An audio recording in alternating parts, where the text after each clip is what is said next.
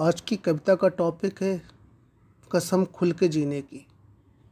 तो चलो शुरू करते हैं इस कविता को। रिश्तों में तो बहुत कस्में खाई होंगी आपने। चलो, अब अपनी ज़िंदगी के लिए खाते हैं। खुल के जीना है ना? सब खुलने के बाद? चलो अपने लिए कुछ कस्मों को निभाते हैं। मन से मिलो कुछ दिन, तन से ना सही। जान से हाथ धोने से अच्छा अपने हाथ धोते रहें। अपनी गलतियों को ढकने की बजाय अपने मुँह को ढके रहें। यकीन मानिए, अगर कुछ दिन हम ये कस्में नहीं तोड़ेंगे तो हम फिर से अपने आप को उसी खुले माहौल से जोड़ेंगे, जहाँ ना कोई कोरोना का नाम था, ना ही इन बंदिशों का ताम झाम था।